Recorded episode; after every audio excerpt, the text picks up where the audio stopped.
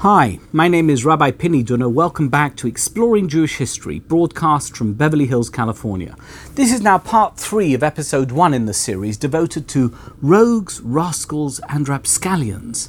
As you know, we've been looking at the lives and adventures of some of the quirky characters who never quite make it into mainstream Jewish history. But these are the characters who are front and center in the world of Pini Dunner's Jewish history. There are two types of people who we have featured in Rogues, Rascals, and Rapscallions.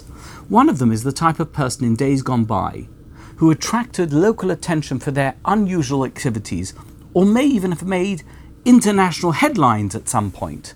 And when they did, it was always for the wrong reasons. Afterwards, they disappeared from sight, never to be heard of again, until now. That definition best describes the Golden Rebbe, Rabbi Yitzhak Leifer, who was featured in part two. And then there is another kind of person, someone like Rabbi Harris Rosenberg, who was featured in part one. People who are so obscure and nondescript that during their lifetimes they attract no attention at all. Only after they've long gone, granular historical research reveals a secret aspect of who they were and what they did, which shows them up in a totally different light. In part three of Rogues, Rascals, and Rapscallions, I'm going to focus on Type 1. The next episode will be about Type 2. The first story is about someone who will lead us into a story about another. Both stories will shock you, both stories will mesmerize you, both stories will absorb you, and both stories will probably make you think long and hard about who is what and what is who in the tapestry of Jewish history, even in stories with which you are very familiar. As I already said to you when introducing parts one and two, you literally couldn't make this stuff up. And as you know by now, I don't make any of it up. Every aspect of each story is fastidiously and painstakingly researched so that you get the full picture. Some parts pretty, others not so much. Although, to be fair, I'm very grateful to the many people who contact me after each episode to offer enhancements and occasionally corrections to the narrative I've put together. And in a moment, I'm going to mention one such correction. Someone corrected something I said, and his correction is absolutely on the mark, even though the quote unquote facts I used for my presentation were based on official documentation.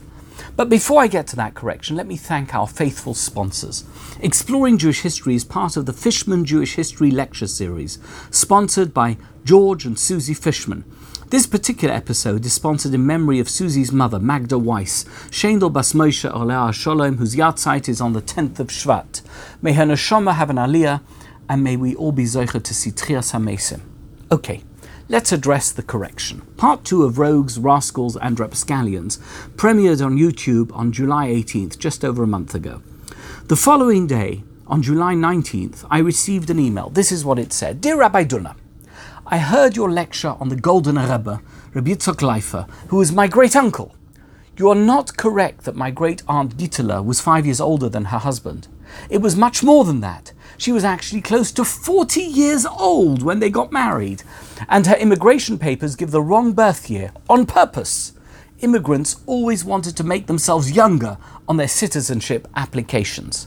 I was shocked. Are you kidding me? That means that Gitela was like 10 years older than her husband? Who ever heard of such a thing? But as you'll see, her great nephew has the evidence to prove it as fact, beyond any doubt. Just to be clear, my assertion of the five year age gap was based on this document, the original petition for the Leifer family's naturalization as United States citizens. Take a closer look.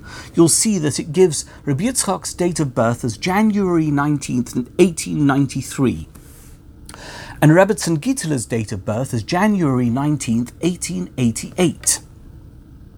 I even noted the curiosity of them having the exact same birthday. Well, as it turns out, they probably didn't. After a further email exchange with Gitela's great nephew, he told me that he has seen a birth certificate which shows Gitela's birth year as 1882. The truth is, I should have spotted that her mother, Tova Rochel, the daughter of Rabbi Eliezer Brandwein of Ozipoli, died in 1882, so Gitela could not possibly have been born in 1888. Also, The oldest child of Gitela's father's second marriage, her name was Leah, and she was later married to Pinchas Rabinovich, a Koretz and Shepetovka descendant, was born on Sukkot in 1883. So Gitela must have been born in 1882, shortly before her mother died. Gitela's great nephew also has two letters from Gitela's father, the Nadvorna Rebbe Rebbersha, who presided over the Nadvorna court in Bochnia and later on in Satmar. One of the letters is dated Parshas Truma, 1881. Rebbersha writes to his father, Modchab Nadvorna, that his wife is pregnant, and if the child is born a girl, he will name her Gittel. In the second letter, dated Parshas Toldos 1884, Rebbersha asks Reb to pray for his daughter Gittel, who is unwell. Bottom line, Gittel was probably 11 years older than her husband Rabbi Yitzchok, which only makes the question of why he married her even stronger. Although, it's possible that Rabbi also faked his birth year and he was actually older than he said he was. Anyway, I think I know why he married her. The full story of how Rabbi met Gitela is in an article by Meir Redlich, a Yiddish journalist in the Warsaw newspaper Heintige The article is dated July 31st, 1938.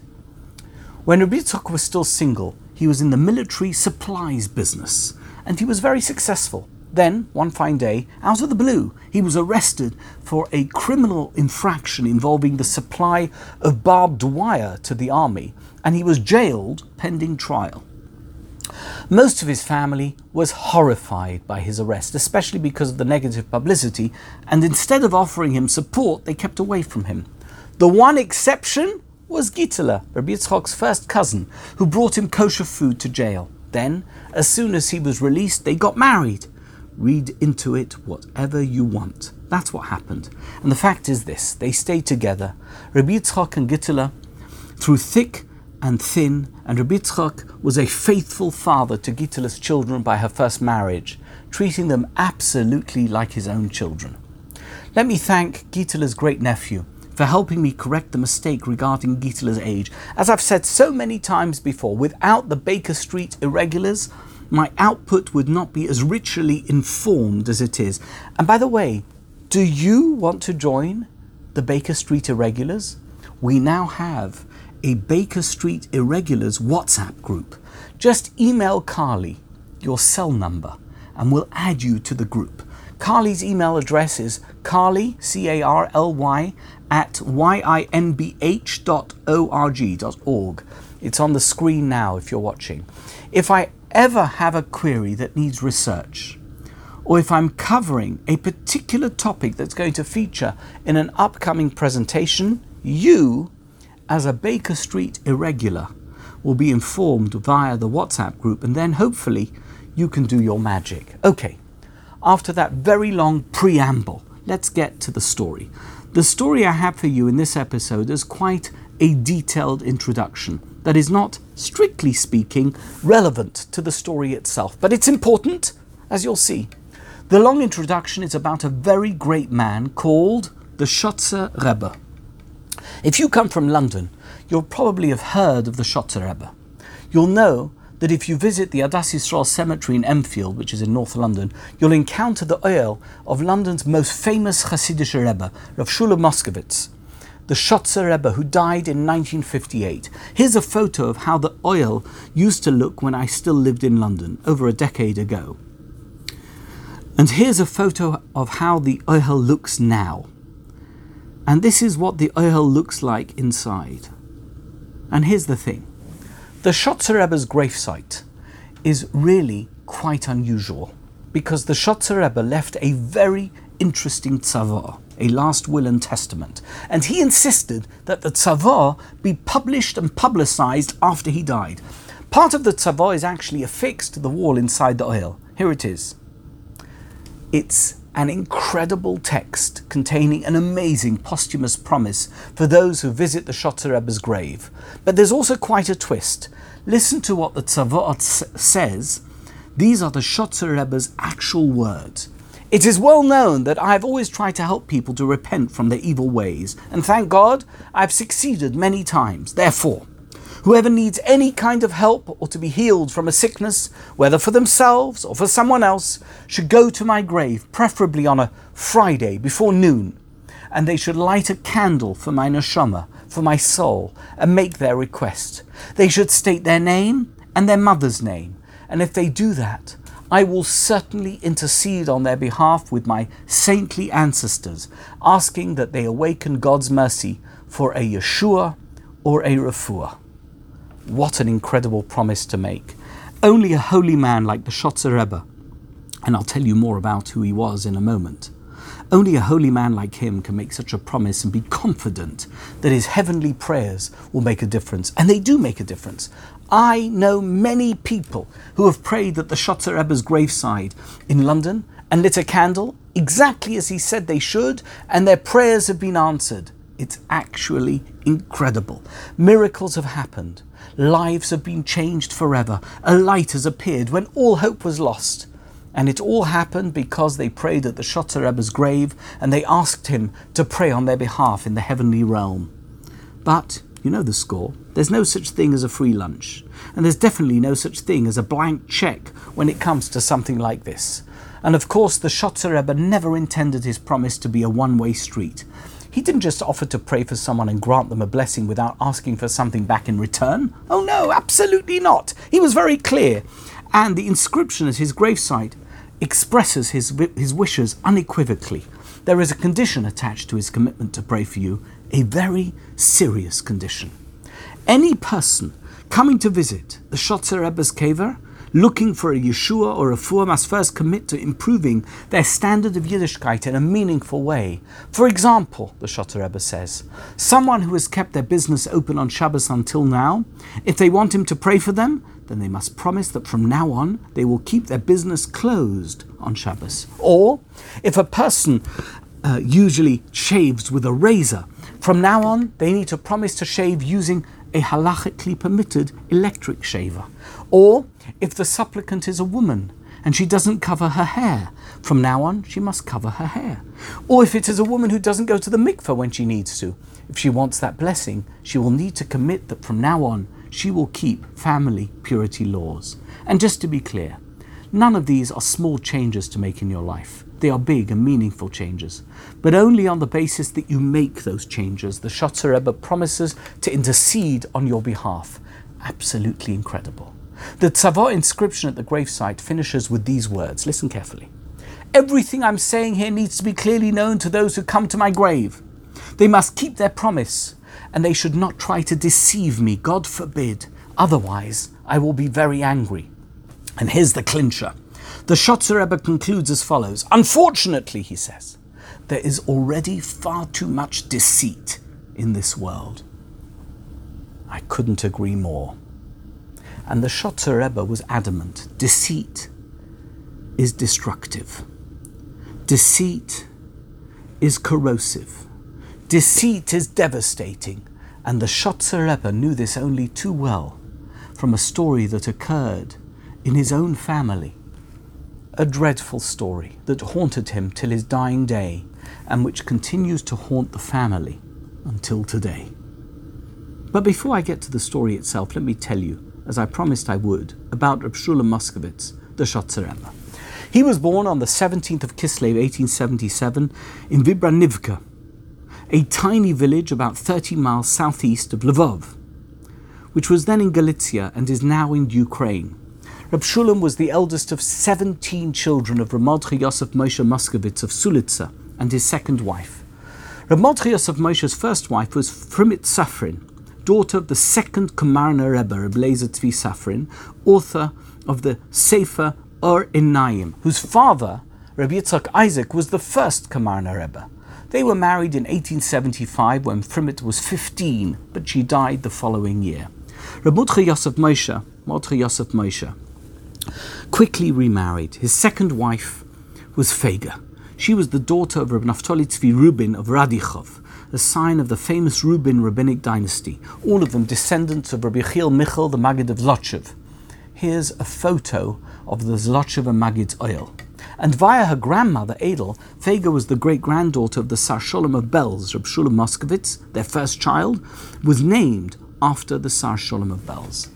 Rav Mordechai Yosef Moshe's father, Rabbi Yoel Moskovitz, who died in 1886, was the first Shotzer Rebbe. Rabbi Yoel was the son-in-law of Rabbi Meir Hasheni Premishlana, which, for those of you who follow my history videos, means that I'm related to the Shotzer dynasty via my wife Sabine, who is a Premishlana Einikel. Rabbi Yoel, Rabbi Yoel was a very holy Jew. The legend about him is that he never slept in a bed on any weeknight, only on Friday nights. And on his tombstone it says he devoted one fifth of everything he had to tzedakah, to charity. Shotz is the Yiddish name for Suceava, a small town in the far northeast of Romania, in an area called Bukovina, which for almost 150 years, until the end of the First World War, was part of the Habsburg Empire, also known as the Austro Hungarian Empire. In 1880, just a couple of years after Abshulam was born, the Jewish population of Shotz was 3,750, which was about one third of the town's total population. Rab Shulam studied Gemara and Halacha with Rab Sholem Mordechai Shvadron, the Rav of Berzhani who wrote multiple halachas for him and was known as the Maharsham. Reb Shulam also studied Kabbalah and Chasidus, not with the Maharsham, but with his uncle, Reb Leibish Halpern, who was also known as the Berzhaner Rebbe. And by the way, his full name was Reb Avram Zorach Arya Yehuda Leibish Halpern, a very long name. But he was known to all as the Rebbe Reb Leibish, much simpler, I think you'll agree. The Maharsham and Reb Leibish were Reb Shulam's two principal teachers. They were also next door neighbors. Sadly, they were also bitter rivals, following a bitter dispute over the continuation of the Halpern family's monopoly over the rabbinate of Berezhani. Reb Shulam got his smicha, his rabbinic ordination, from the Maharsham, but he would also proudly tell people that he got smicha from the Belzer Rebbe, Rabbi Yisachar Dov Rokeach, which is, to put it mildly, a highly unusual claim. Rebbes don't usually give smicha. What Reb Shulam meant by it was this story. One time in Belz, Reb Shulam was with some other budding rabbis, all of them knowledgeable in halacha. They were in the presence of the Belzer Rebbe.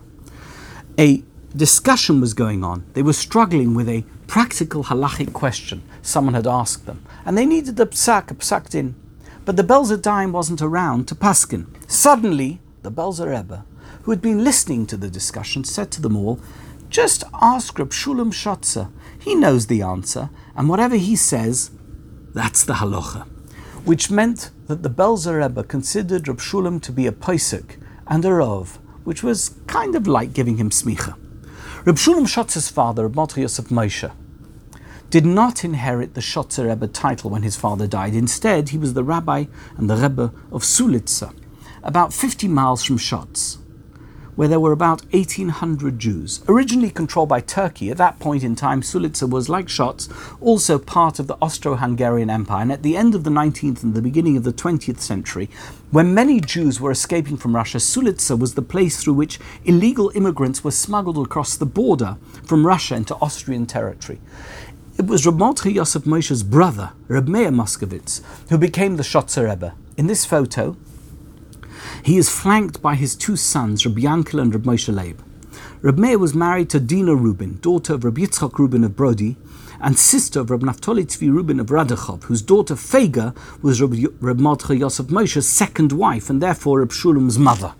So, and follow me carefully on this. When Reb Shulam married Shlomtza Moskovitz, the daughter of Reb Meir, his wife was his first cousin, his father's brother's daughter, as well as his first cousin once removed because Shlomtza was also his mother's first cousin. In 1905, eight years after Abshula married Shlomtza, they were married in 1897. He was appointed to be the Rav in Shotz, as opposed to Rebbe, which was his father-in-law Reb Meir's position. At that stage, Reb Shulam was not interested in being a Chassidish Rebbe. Instead, he wanted to be a Rav and a Dayan, and the opening for him in his family's town was perfect. Although he was still very young, just 27 years old, he fearlessly took on the local issues, the mikveh, the shechita, etc. But assimilation had begun to infect this remote corner of the Jewish world, and he met with a lot of resistance. Reb Shulam focused on the youth, and even had a small yeshiva in Shotz where he taught local Bachrim. One of his yeshiva students was a young Reb Meir Shapiro later to become a world-renowned Rav and the founder and Rosh Hashiva of Yeshivas Chachmei Lublin, as well as the originator of the Daf Yomi program. Reb Shulam recognized young Meir's unique brilliance and managed to convince him not to go to university to become a lawyer or a doctor, which his parents wanted him to do, but instead to focus his genius on rabbinic studies, an influence that had such an impact on Jewish history even to this day. Another student of Reb Shulam at, the, at a young age was a boy by the name of Chaim Zanvil Abramovitz, who later in life became known as the Ribnitzer Rebbe. During the First World War, Reb Shulam and his family, together with his in-laws, left Schotz and moved to Vienna to escape the intense war situation in the area where they lived. Then, when the war was over, they returned to Schotz, but they discovered that in the four years of the war, everything had completely changed.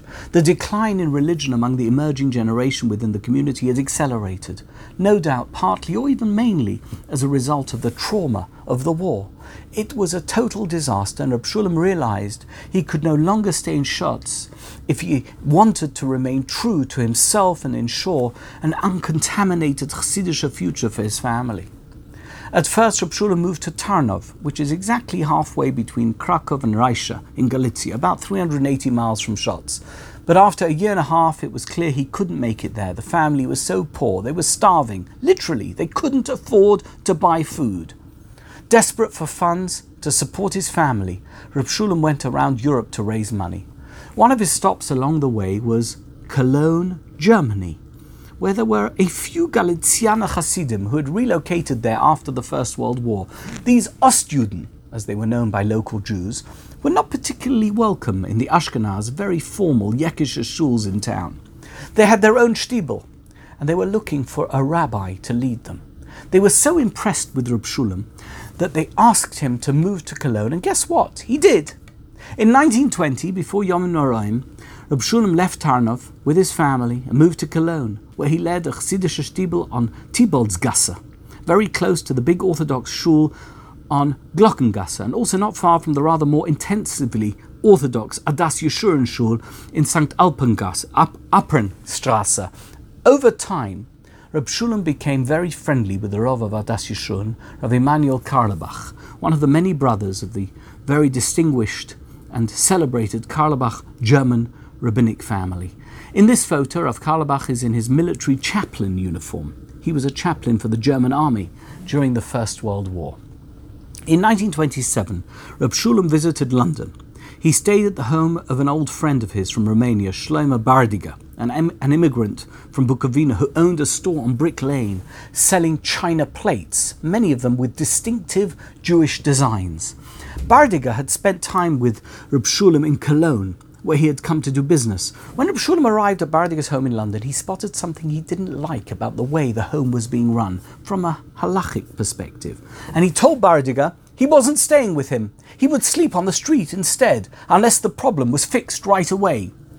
Very embarrassed, Bardiga did what needed to be done, and Reb stayed with him. Reb Shulam found that he had a lot of friends in London. They all wanted him to move from Cologne and set himself up as the Schotzer Rebbe in the East End of London.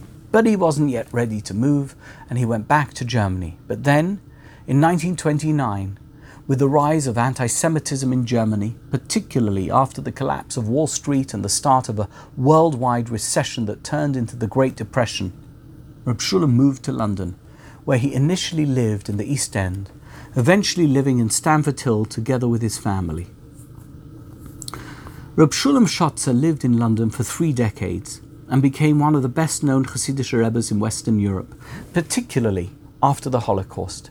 He didn't really have Chassidim in the traditional understanding of that word, or even a Chassidic court as such, but he had many thousands of admirers, particularly among his colleagues, rabbis and rebbes, who deeply valued his integrity and his unshakable principles. But what almost nobody knew then, and certainly nobody knows now, is that behind the scenes, Reb Shulam Schotzer had been sucked into a dreadful and messy saga, a tragedy that played itself out in New York, causing him untold grief and wrecking the otherwise unblemished record of the wider Schotzer family. I mentioned earlier that Reb Shulam was the eldest of 17 children. A number of his siblings died soon after they were born or before they became adults. One of his brothers was the revered Rebbe of Sambor, Reb Chaim Yoel Moskowitz, murdered by the Nazis with his entire family in 1941. Another brother was Rabbi Chiel Michal Moskowitz, the Rebbe in Horodonka, who was also murdered by the Nazis in 1941. Here is a photo of Reb Chaim Yoel on the left and Rabbi Chiel Michal on the right. Another sibling, Reb Shulam's sister Malka, more than 20 years younger than him, married Reb Avram Abish Kanner of Chayv, which is an offshoot of the Sanz Hasidic dynasty. Malka and her husband survived the Holocaust and settled in Haifa. Malka died in 1982, Bavram Abish died in 1984. Another one of Reb Shulam's sisters was Babcha. Her actual name was Baba Shendel. She was born in June 1883, making her five and a half years younger than Reb Shulam.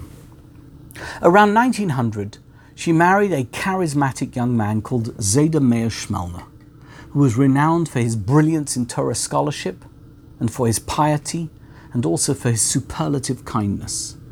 Zayda Meir's father was Reb Aaron Schmelner, the rabbi of Novaria near Lvov, and his mother's father was Reb Alexander Sender Safrin of Kamarna, son of Rabbi Yitzchak Isaac of Kamarna, a relative of Reb, uh, Yosef Moshe's first wife. He was a grandson of the original Reb Alexander Sender, the first Kamarna Rebbe. The Kamarna Hasidic dynasty, which was closely intertwined with their Zidichov dynasty relatives, was a powerhouse Hasidic group in Galicia in the early and mid 19th century, and in particular, Kamarna Rebbes and their descendants had the reputation of being clairvoyants and miracle workers. Zayda became the Rav of Dorohoi, near Botoshani. His predecessor was Rav Chaim Talbus, of the famous Talbus Romanian rabbinic family. You may recall the name Dorohoi relating to the story of Rav Pinchas Elio Wasserman, also known as the Dorohoi Rebbe, who was kept a virtual prisoner in Dorohoi for decades by Romania's former chief rabbi, Rav Moshe Rosen. Rav Rosen prevented Rav Pinchas Elio and his wife from emigrating to Israel via his influence with the Romanian dictator Nicolae Ceausescu, even though all the Wasserman children and grandchildren lived in Israel. Rabbi Rosen defended himself by arguing that Romania couldn't afford to lose the country's one and only sheikhet. He also claimed he had asked a shaila from a major posek who supported him. And according to Chabad, Rabbi Rosen asked the Lubavitcher Rebbe if he was doing the right thing, but the Rebbe urged him to allow Rav Wasserman out for at least six months to be with his children. But he didn't. Instead, in 1975, Rav Rosen got permission for Rav Wasserman to go to Israel very briefly for a family simcha on condition that Rav Wasserman signed a letter that he would come back immediately, otherwise, all of his possessions would be confiscated. For years, every time Rav Rosen came to Israel, he was picketed by members of Rav Wasserman's family and by their supporters, and they would stage demonstrations outside the Romanian embassy in Tel Aviv with placards Let my parents go! Eventually, in 1989, Rav Wasserman came for another family simcha, and this time he didn't go back, despite Rav Rosen's threats. Then, just a few months later, the Romanian Revolution overthrew Ceausescu and his regime for good. Let me tell you one more thing. Rav Wasserman's son, Yehuda Wasserman, was a Hasidic singer known as Ha'admor HaMesameach. He was an absolutely delightful fellow. Sadly, he died in November 2020 at the age of 70. But I digress, as admittedly I often do. Where was I? Ah, yes. Zayda Meir Schmelner. He was a Stefanester Chosid, Stefanester Chosid, I should say, close to the Stefanester Rebbe, Babrom Matisyo Friedman, grandson of the Rizhiner, who was the Rebbe in Stefanest, in south central Romania, near Bucharest, for 64 years, from 1869 until he died in 1933. There are very few write ups about Zayda Meir Shmelner in Orthodox Jewish publications, which won't surprise you once you hear his story. But a particularly sympathetic write up appeared a couple of years ago in a very niche publication called Be'er Basode, which is published by Moistus Stefanest. My appreciation to the Baker Street Irregular, who brought the write up to my attention. After Chaim Talbus died in 1908, Zayda Meir Shmelner was invited to become rabbi of the big shul in Botoshani. This is how he looked at the time the epitome of a Hasidic rabbi, Rebbe, scion of several renowned dynasties and Hasidic groups. Zayda Shmelner was a Renaissance man. He combined brilliant rabbinic scholarship in Talmud, Halacha, and Kabbalah with a great singing voice and incredible, almost impossible generosity. Despite the great divisions which existed in the Botoshani community, between those who were more conservative and those who were more inclined towards modernity, Zayda Schmelner seems to have been extremely popular, principally because he was so concerned with the social welfare of the wider community and not just with rabbinic and religious concerns. His life was headed towards a distinguished career in the Romanian rabbinate, but it was not to be. In the summer of 1919, tragedy struck. Zayda Schmelner's wife, Baba Shendel, died. She was just 35 years old. By the way, am I the only one struck by the fact that Zayda married a Baba? Curious, don't you think? Anyway, Zayda Shmelner was left bereft, a widower, with two orphan children, Naftali Tzvi, or Hershela, aged 16, and Shulam, aged 14. At the funeral, next to the open grave, Zayda Shmelner, the bereaved husband, made a stunning announcement as if talking to his dead wife. I will dedicate the rest of my life to our sons, and I swear that I will never get married again for as long as I live. There was a stunned silence. Zayda Shmelner was 42 years old in the prime of his life. How was he going to manage to run a home with two teenage boys and still have a success- successful career as a rabbi if he swore never to marry again? It was insane. His father in law, Rav Yosef Moshe, Babcha's father, said as much during the Shiva. I'll call together a Din and, and will annul your oath, he told his son in law. But Zayda Shmelner was adamant, stubborn, unyielding. He just kept on saying, I will never get married again. Nothing and no one could change his mind. Unable to continue in his rabbinic and communal duties in Botoshani, Zayda Shmelner moved to Bucharest at the other end of the country. His boys moved in with their Muscovitz grandparents in Sulitsa, and he tried to sort himself out. But Bucharest didn't last too long. It seems things didn't work for him there, so he went to Paris. And then, at the beginning of July 1921, he boarded a ship at Le Havre and sailed to America, docking in New York on July 10th. The trip was motivated by his intent to settle in America, and he quickly ingratiated himself with whomever he could so that he could go back to Europe and bring his sons to America to join him. Within a couple of months, Shmelner was back in Europe, in Paris, where he appears to have hatched a plan to promote world peace in his role as a religious leader, and specifically using a Jewish angle. It's not clear whom he was working with. Was he a frontman for a group of do gooders, or was the entire plan capricious fantasy? One thing is certain somebody must have been funding him. Several journalists and commentators who covered Shmelner's return to New York in 1925 were drawn to his charismatic personality and impressed by his captivating speeches. Still, this doesn't explain where the money came from, and nor does it explain why a Kamarna Hasidic scion, who was the Sulitzer Rebbe's son in law, would have suddenly become a peace promoting universalist. I can't answer that question. I can only present you with the facts as they emerge from newspaper accounts and other readily available records. Perhaps there are archives in Paris or somewhere else that remain to be released into the public arena, and they can help us clear up this mystifying puzzle. But in the meantime, let's stick to what we know.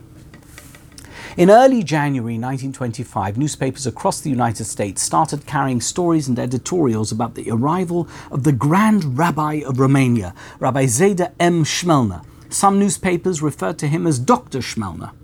Here is how Schmelner's imminent arrival was reported by the Jewish Telegraphic Agency.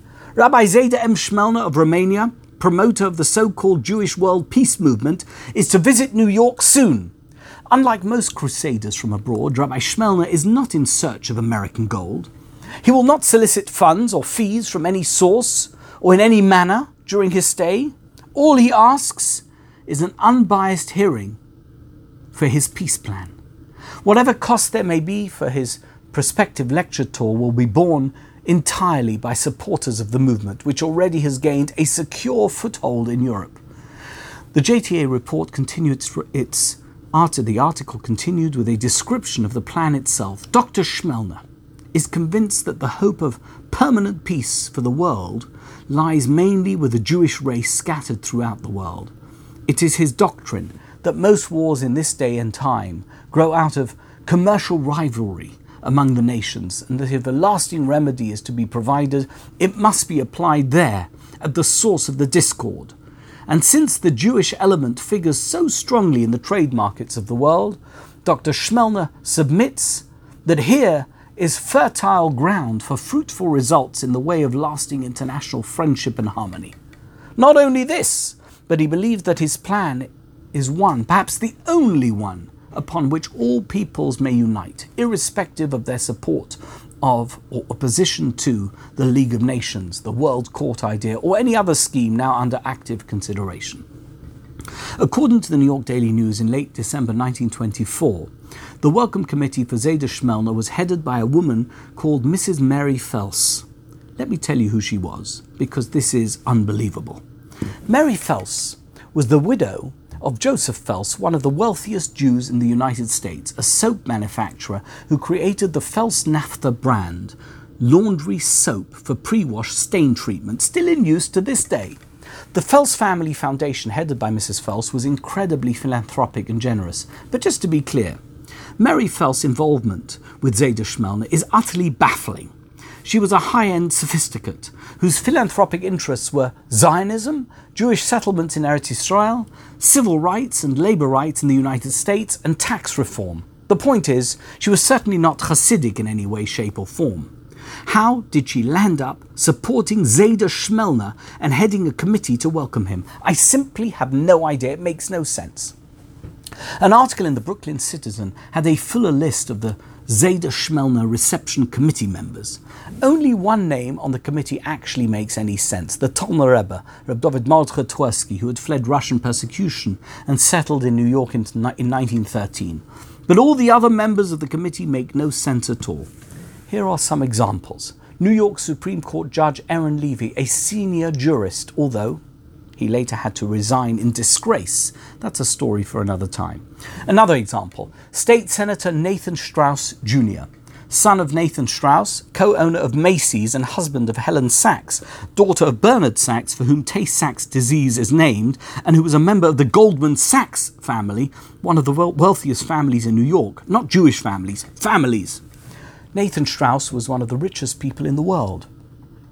There's a story there for another time as well. Nathan had a strange end. He was found dead in a motel room in 1961. Another committee member was Adolf Stern, a high flying lawyer who was very senior in the hierarchy of Bnei B'rith. And so the list goes on. All of them, the great and the good, although one other person on the committee is worth mentioning, not because he was from the great and the good, but because he would soon prove to be a grave liability to Schmelner. His name was Joseph Reiter, and he was the owner of Federal Food Stores, a chain of 200 grocery markets across New York's boroughs and on Long Island. We'll go back to him in a minute. According to the Brooklyn Citizen article, besides for launching his peace drive when he arrived in New York, Schmelner was also going to publish the first draft of a new international law, a law which he'd been working on for five years, which, once adopted across the world, would lead to world peace. It all sounded a bit far fetched, but at this stage everyone was drinking the Kool Aid, and Zayda Schmelner's arrival in New York was being heralded in almost messianic terms. Let me just reiterate. I have no idea how Schmelner hooked these people, why they would have believed in him, or that he could do something that the world's greatest statesmen and leaders, political and religious, had failed to do since history began. But I'm not here to explain, I'm only here to tell a story, and what a story it is. On the 4th of February 1925, Rabbi Zayda Meir Schmelner docked in New York on the flagship Cunard White Star Line ocean liner, the RMS Berengaria. With him were his sons Naftali Tzvi and Shulam. It's all recorded in the arrival manifest. A large delegation was waiting to meet him. There were literally dozens of dignitaries and notables. After giving a short address on the dock, Schmelner was immediately whisked to New York City Hall, where he was introduced to the acting mayor, William Collins.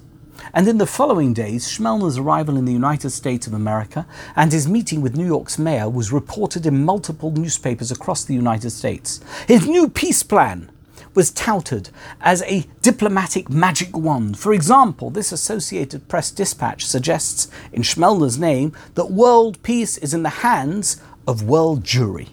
And in this article from a newspaper called The Sentinel, Dr. Schmelner, as he is referred to, is said to have been a friend of the late Romanian King Charles, which was no doubt hyperbole. He probably met him in Romania, but it hardly meant he was his friend. The article also suggests that achieving peace throughout the world is something that rests with the Jewish nation, which is scattered across the globe. Because Jews are so dominant in the international markets, it is in their hands to ensure that no wars ever happen again. Just as an aside, and I'm not sure whether I need to say this, but for fear that you might not get this point, let me just say that the idea that international events can be controlled by Jews is exactly the narrative that was promoted then and is promoted now by the worst kinds of anti Semites. The Protocols of the Learned Elders of Zion, one of the most insidious anti Semitic publications ever released, is based entirely on the idea that Jews are everywhere and that they pull all the levers of power via a secret international cabal. To go ahead and propose, as Schmelner did, that the Jews are the ones who can prevent war if they want to, or not, and that's the point, or not, in other words, if they choose not to, is a very dangerous idea. It's a gift to anti Semites. Of course, we all know it's completely ludicrous. Jews control nothing. And yet, Zeder Schmelner seems to have been building his entire world peace project on the basis that Jews are uniquely placed to solve the world's problems. Totally, totally crazy and totally, totally irresponsible. One person who sounded a note of caution was the veteran Jewish journalist, originally from Poland, William Spiegelman, who ran the JTA office in New York. This is what he wrote in his weekly column, Our New York Letter, which appeared on February 13, 1925. Last week, Grand Rabbi Zeder Schmelner was the recipient of an official welcome by the city of New York. He was heralded weeks ahead of his arrival as the man who has in his mind a marvelous plan how to make peace on earth and for goodwill to all men to prevail. But the message is not of a religious nature. If it was, this would be quite natural and understandable. Rabbi Schmelner who is reported as a man with an extremely magnetic personality and extensive erudition, wants to go one step further. He thinks that the world can be saved and future wars can be prevented if governments will accept what he refers to as a Jewish world peace plan. But what is this Jewish world peace plan? Why is it called a Jewish plan? The only thing that Rabbi Schmelner was willing to say was that he and five other men have been working for the past six years on a new code of international law which is based on Jewish law. If it is accepted, this code would do the miracle. Who the people are who worked on this instrument of law to achieve a purpose which even President Woodrow Wilson has failed to achieve, that remains a secret.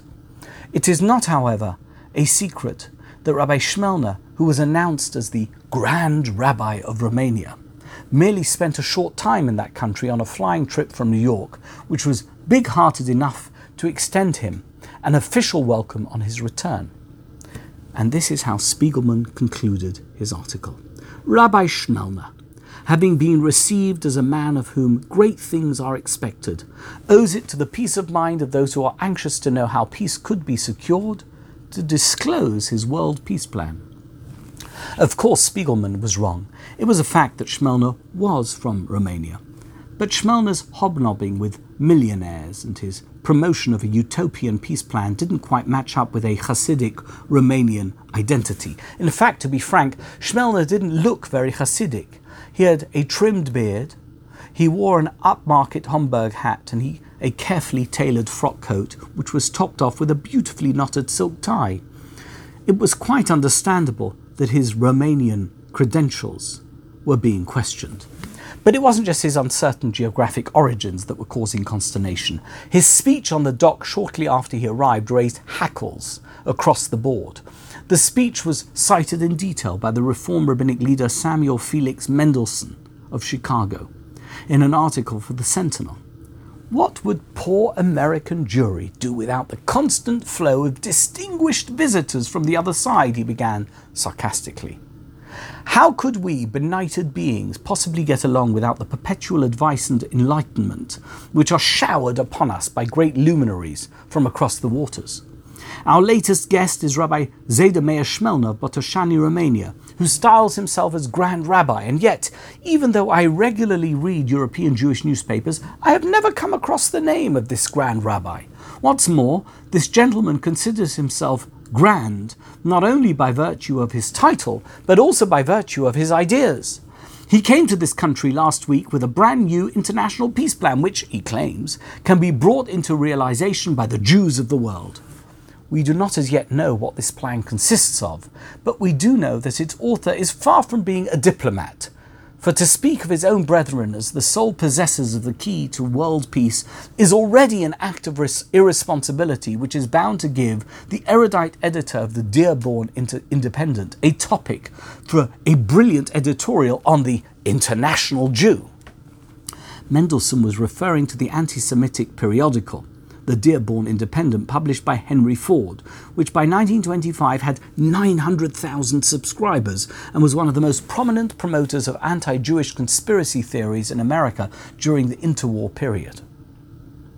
Mendelssohn was far from finished. However, he said, even if Rabbi Shmelner is not a great diplomat, he surely is a great mixer, since he has so many devoted friends among his Romanian Landsleute. When he arrived in this country last week, he was met by a musical band and by a committee of 75 delegates who presented him with bouquets and floral pieces. And in view of the important message which this rabbi is bringing to this country, he naturally weighed carefully his words when he, when he was interviewed by reporters. Just to be clear, Mendelssohn was being super sarcastic. And he therefore hastened to state that the majority of Romanian Jews are very anxious to come to America at once, and that if America had an open door, half of the people of Europe would straightway arrive here. In order that our readers can appreciate the recklessness of these words, Mendelssohn added, allow me to quote a portion from a letter which Mr. Louis Marshall wrote to Solomon Sufrin, a well known Romanian Jew of New York, about Rabbi Shmelner and his statement to the newspapers concerning immigration to America. Now, Louis Marshall was one of the most prominent Jews in America. He was one of America's top lawyers and he was head of the American Jewish Committee. What he said really mattered, and it was an indicator of what the reaction was to Shmelner's arrival in mainstream Jewish America. Although what Rabbi Shmelner said is simply not true, Marshall said, such a statement coming from him will be welcomed by the immigration restrictionists both in and out of Congress. It will be regarded as corroboration of their contention that the restrictive le- legislation that has been enacted is necessary for the purpose of keeping out of this country the so called hordes of Europeans who desire to come here.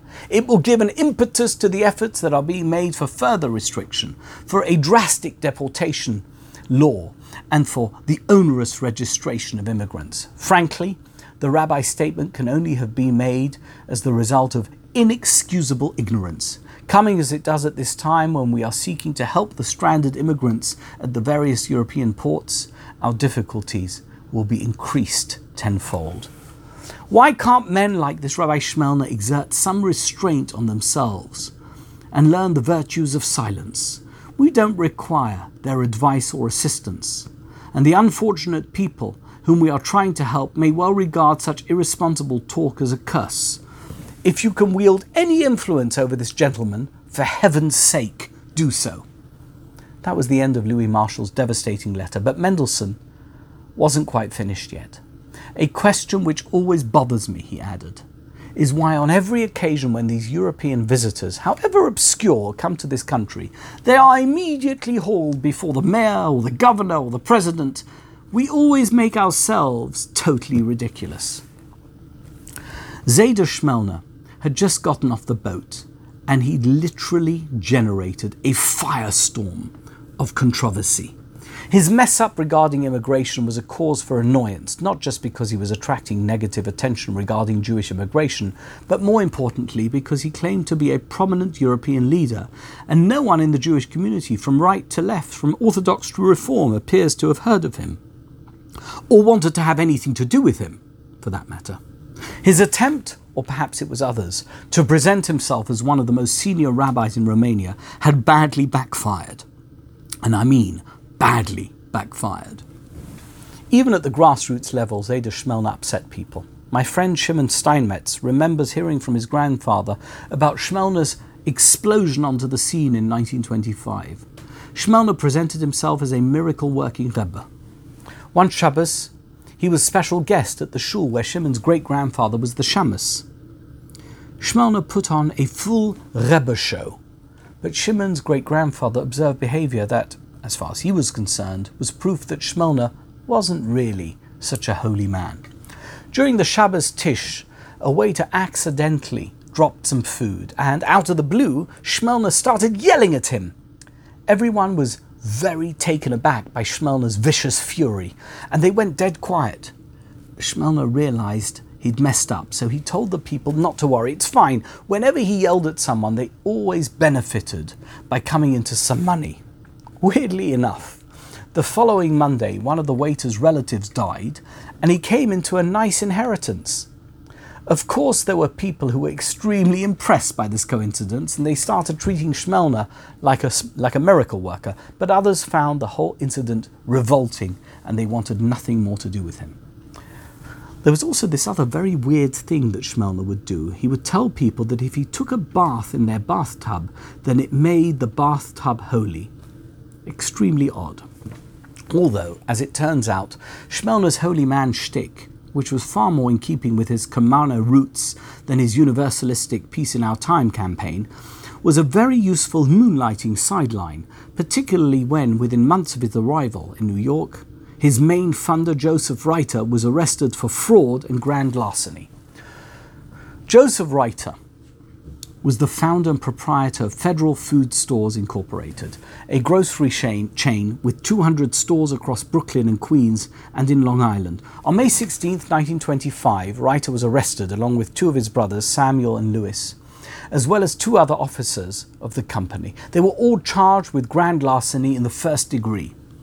The case against them was pretty simple. Federal Food Stores Incorporated officially had assets of almost $2.8 million, almost $50 million at today's dollar value. But there were outstanding liabilities of almost $3.7 million, $65 million at today's value, which meant the company was seriously bankrupt. Although, in and of itself, the fact that Federal Stores was bankrupt wasn't a criminal offence. What landed Reiter in trouble and what led to his arrest was that he had secured the debt via warehouse receipts. And, aud- and, an audit revealed that he had duplicated a bunch of those warehouse receipts using the duplicated receipts to secure more loans. And in fact, federal stores had far less inventory than the total on all the warehouse receipts that was used to guarantee the loans. Securing loans for a bankrupt company using inventory that you don't have is a felony. Joseph Reiter was not the suave, high flying, hobnobbing millionaire he had made himself out to be. He was a social climbing crook who had defrauded financial institutions out of millions of dollars. And this wasn't the first time Reiter had landed in trouble. In 1918, he was convicted of profiteering after selling sugar at inflated prices, and the court had ruled then that he had to donate his excessive profits to the Red Cross to avoid jail time. But this time the court was not so lenient despite hiring one of New York's top lawyers, Peter P. Smith, a Catholic who later became a New York Supreme Court judge. Reiter was convicted of the grand larceny charges just one month after his arrest, with the jury considering their verdict for exactly 10 minutes before coming back into the courtroom to convict him. Financial institutions and creditors were left with losses of more than $3 million. Reiter served time in Sing Sing, he was sentenced to 10 years in prison, although he was out after serving less than four, released on parole in 1929. But his meteoric elevation into the highest echelons of society was over for good. He died in 1959, at the age of 74. Sadly, after seeing his only child, his son Saul, die in action towards the end of the Second World War. Saul Reiter, that's his grave next to his father's, served as a private first class with the job of radio operator. He was one of the over 2,000 Americans who lost their lives in the war against the Japanese between 1941 and 1945. Joseph Reiter's wife Bertha, that's her grave, died in 1986 at the age of 101 years old. Zayda Schmelner played a minor role as the court process unfolded against the Reiter family. On July 2nd, 1925, a Brooklyn newspaper reported that Shmelner had appeared as a prosecution witness for Louis Reiter. State case takes an odd twist, ran the headline. The state had put Shmelner on the stand to prove that Louis had gone to Europe to raise money for federal stores, but they found it impossible to get a straight word out of him. And then, to make things even more crazy, the next witness revealed that Shmelner had received $5,400 into a private bank account from Joseph Reiter, which somewhat compromised anything Shmelner had to say. After the dramatic downfall of his sugar daddy, the public record on Shmelner, at least in the secular press, goes very quiet. He lived on the Upper West Side of Manhattan at 127 Riverside Drive, far away from the Hasidic communities of the Lower East Side and Brooklyn, and very remote from his roots in Bukovina. In 1927, he is referenced in an obscure Brooklyn newspaper as having officiated at the wedding of Etty Weiner to Joseph Diamond at Broadway Central Hotel in the East Village, which at the time was one of New York's fanciest hotels.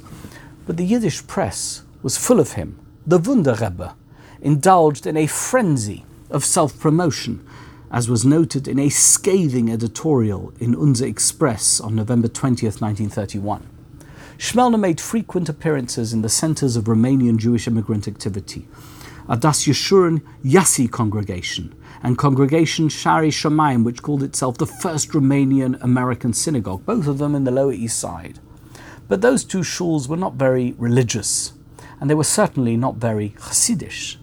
So for Yomim Noraim, Shmelner went to the Stefaneshter Stiebel in Brooklyn, having promoted himself as an intimate acquaintance of the Holy Stefaneshter Rebbe, and also as a Rebbe in his own right.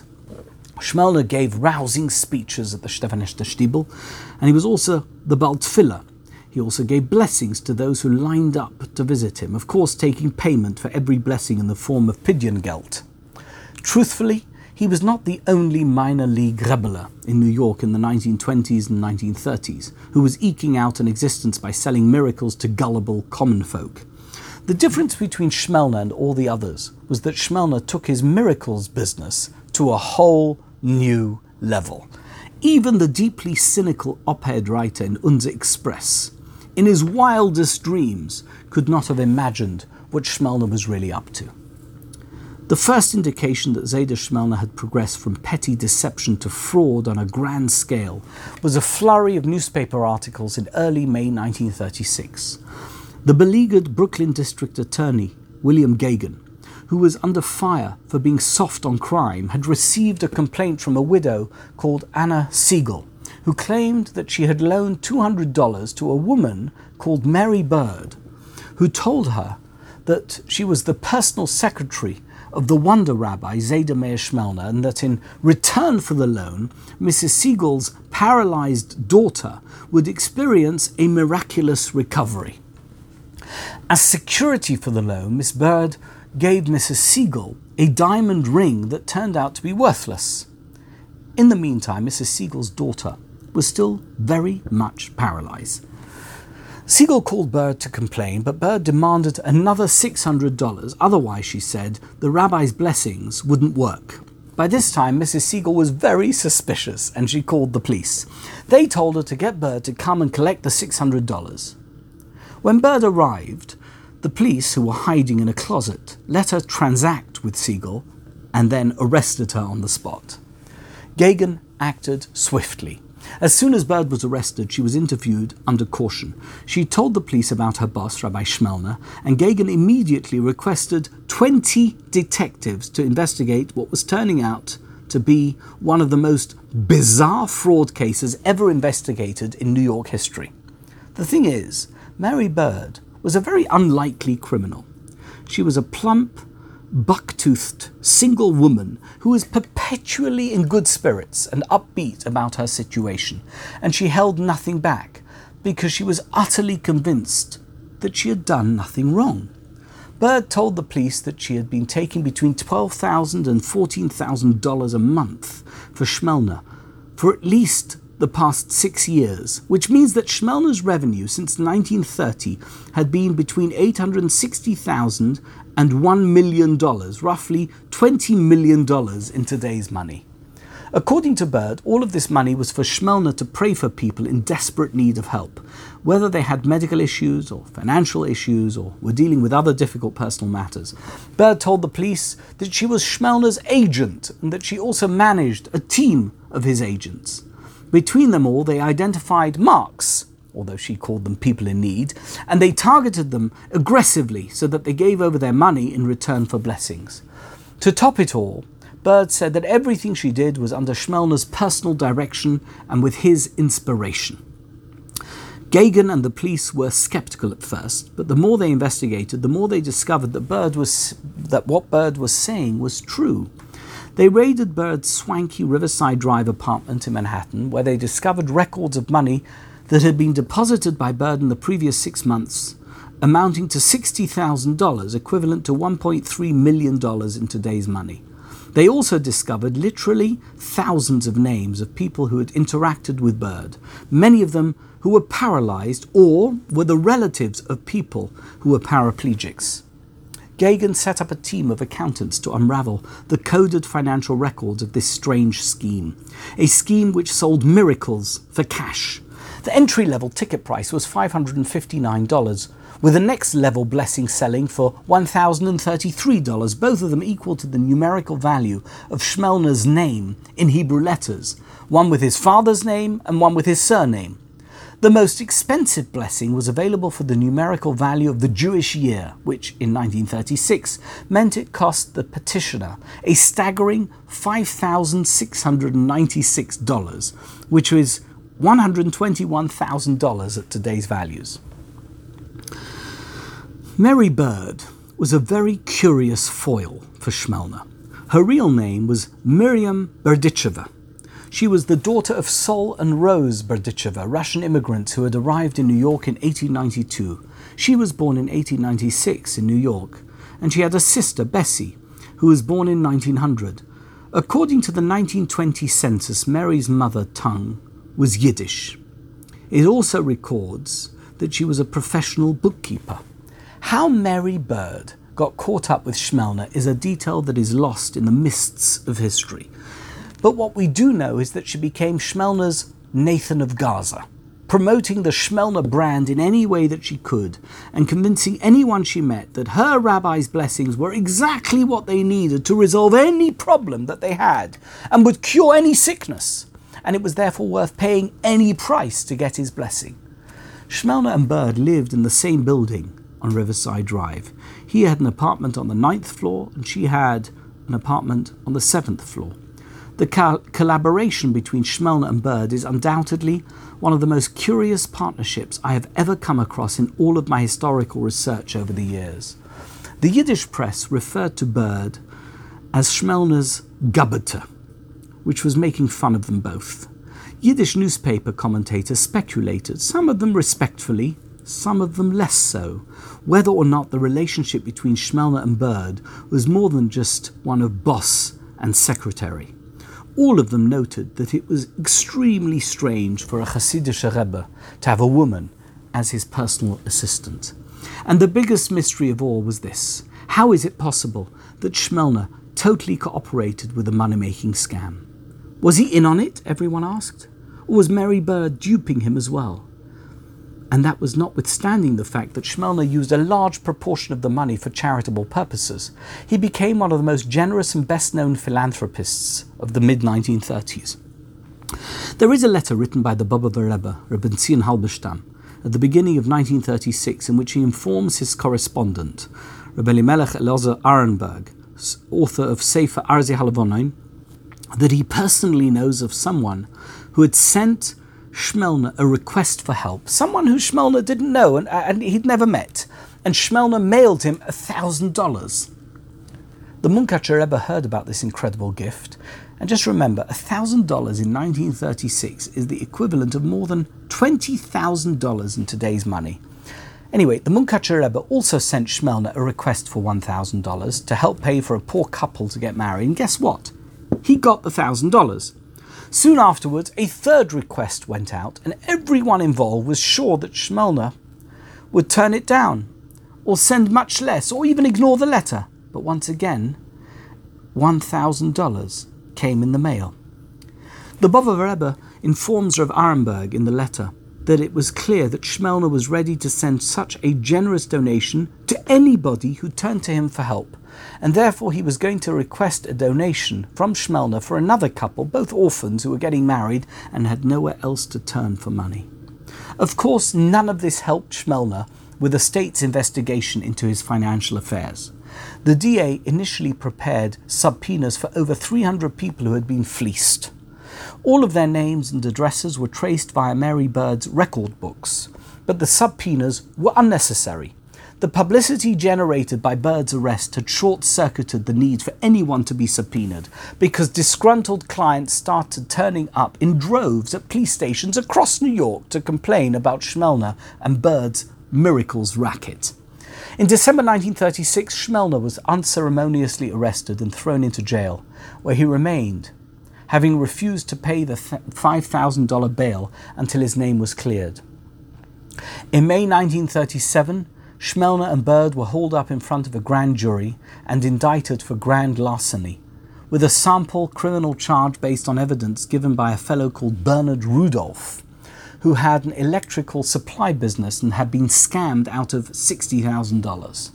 But the newspapers were clear that the amount of money Schmelner had taken from his clients was much bigger Miracle Rabbi mulcted pious Jews out of $2 million, ran one particularly shocking headline. In June 1937, a devastating editorial by Paul A. Peters of the Jewish Telegraphic Agency was syndicated around the United States, and what Peters said was very revealing. Whatever else he may be, and whatever the New York courts may decide to do with his grand larceny indictments, the man who is known to hundreds of thousands of followers throughout the world as Rabbi Zayda Meir Schmelner, is a character that rivals in interest the rogues and racketeers of fiction. Twelve years ago, he arrived here and was billed as the Grand Rabbi of Romania. He got a city hall reception of the sort normally given for channel swimmers and other returning heroes.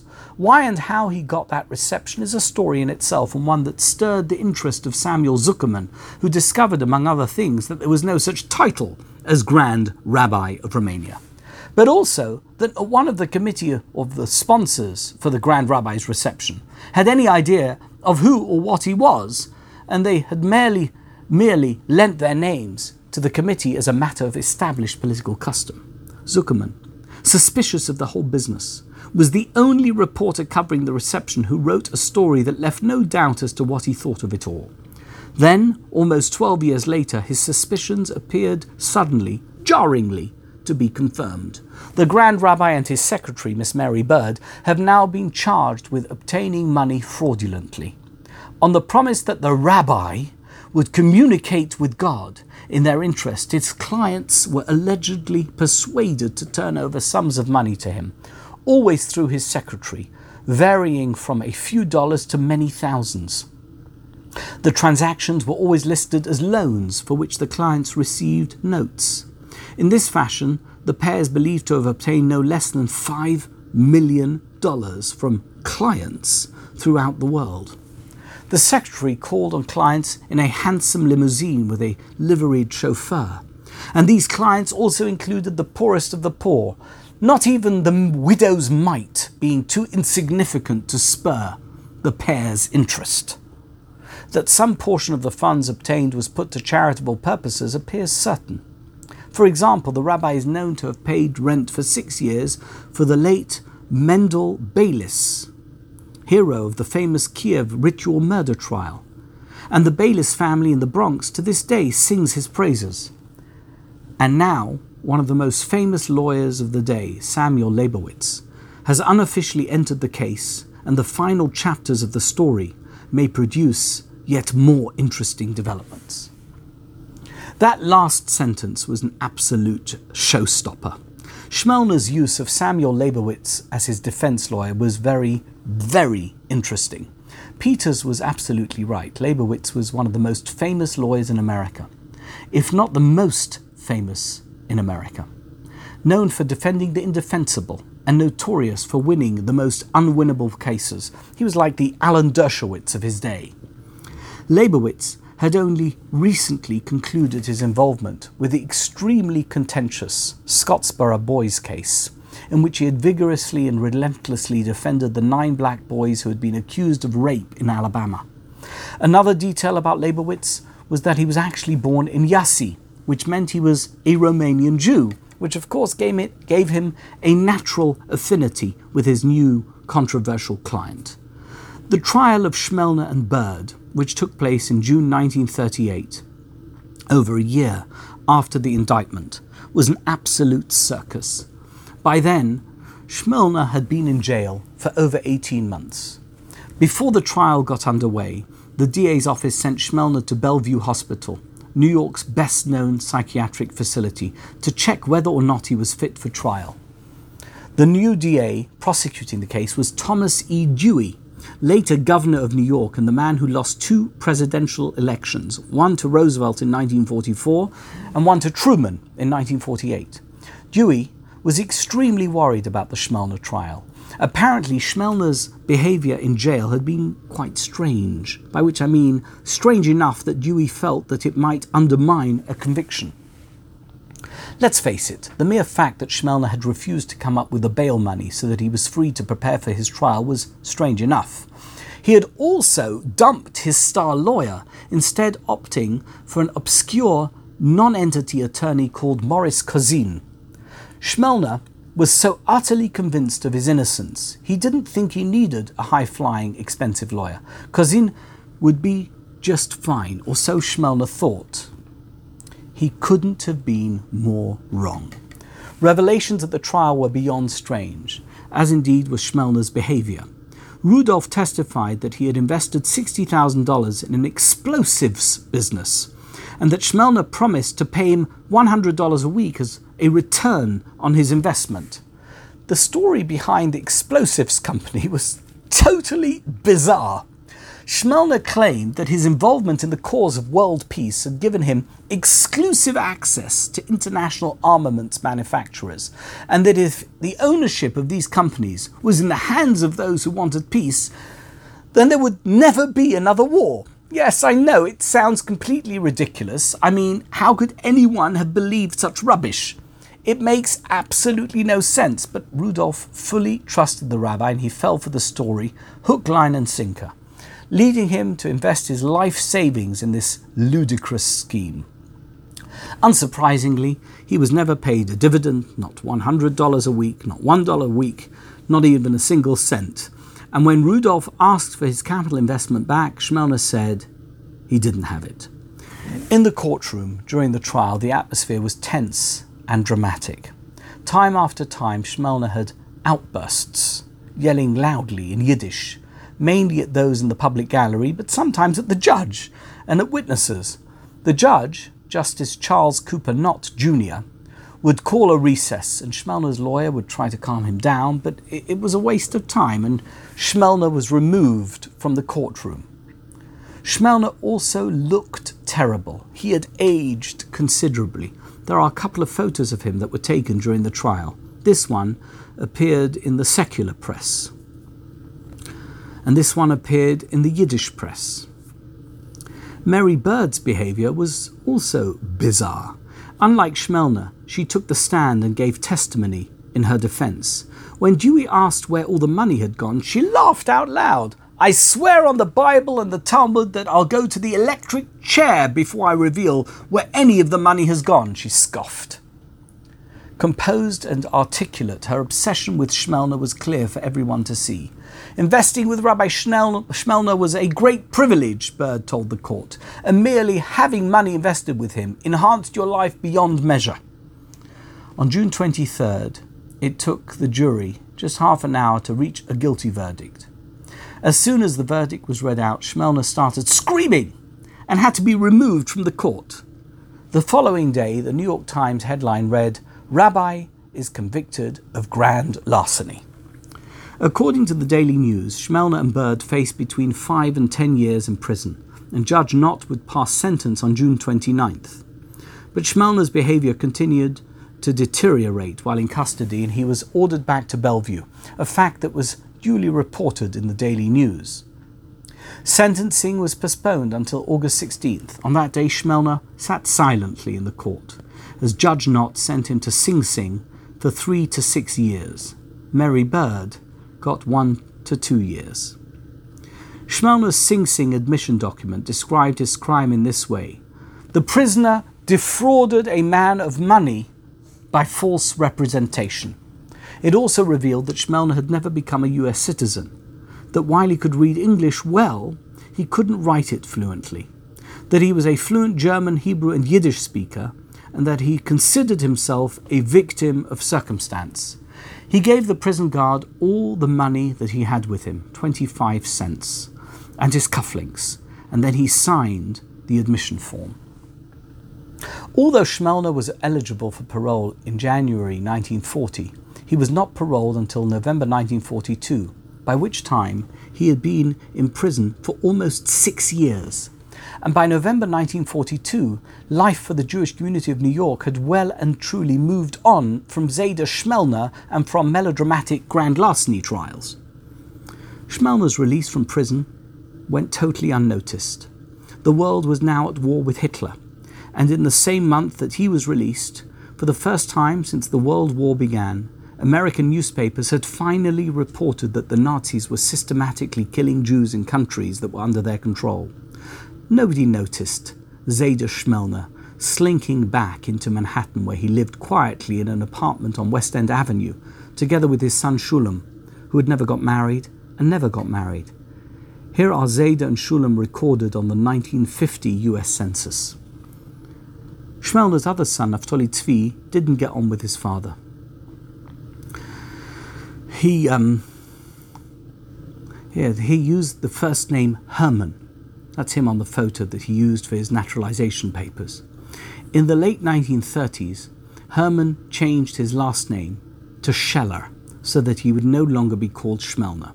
According to his grandchildren, with whom I was in touch, Herman was no longer in contact with his father after the late 1930s, and he never spoke of him, nor of his Hasidic roots to his family. Herman's first wife, Anna, died in 1946. Together they had a daughter called Sandra, a son, Stanley, and a daughter, Roseanne, who died as a child. After Anna died, Herman remarried to Ginny, Herman died in 1992 at the age of 89, and Ginny died in 2007 at the age of 102. Zayda Meir Shmelner eventually entered a nursing home. In 1958, his brother in law, Chanoich Henech Dov Zilberfarb, the Kaidanova Botoshana Rebbe, came to America for his nephew's wedding, and he went to visit Schmelner. The two of them reminisced about times gone by all those decades earlier in Romania. Shmelner had sacred objects that he had inherited from his ancestors, and the Kaidanova Botoshana Rebbe asked to see them. During his final years, Shmelner relied on his oldest brother-in-law, Reb Shulam Shotzer, Reb Shulam Moskowitz of London, for financial support. How times had changed. Previously, he had been the wealthy philanthropist sending generous financial donations to anyone who approached him. Now, he was reduced to being a schnorrer who needed financial support from his family. On Friday, March 13, 1963, Zayda Shmelner died. He was 85 years old. Shmelner was buried at the Montefiore Cemetery in Queens, and on his matzeva, aside from details of his distinguished ancestry, was a reference to the posuk recording Joseph's words to Pharaoh's wine butler in Bereshis. Loi osama umma v'sama He, meaning Shmelner, did absolutely nothing wrong, and yet they threw him into prison. Yup, even in death, Shmelner was still protesting his innocence. There's one more loose end to tie up before I come to the end of this incredible story. What happened to Schmelner's intrepid accomplice, Mary Bird? She was released from prison long before Schmelner, but she never got married. Perhaps Schmelner remained the true love of her life. I guess we will never know. Mary Bird died in 1980 and was buried next to her mother at the Mount Carmel Cemetery, just a few miles from Schmelner's grave at Montefiore. Her gravestone inscription on a her very tiny gravestone is simple Mary Bird, beloved sister and aunt. Once she was the charismatic sidekick of the mastermind in one of the most curious criminal enterprises of Jewish history, but ultimately she faded into total obscurity. The Schmelner story is finally over, but I do have one more thing to say.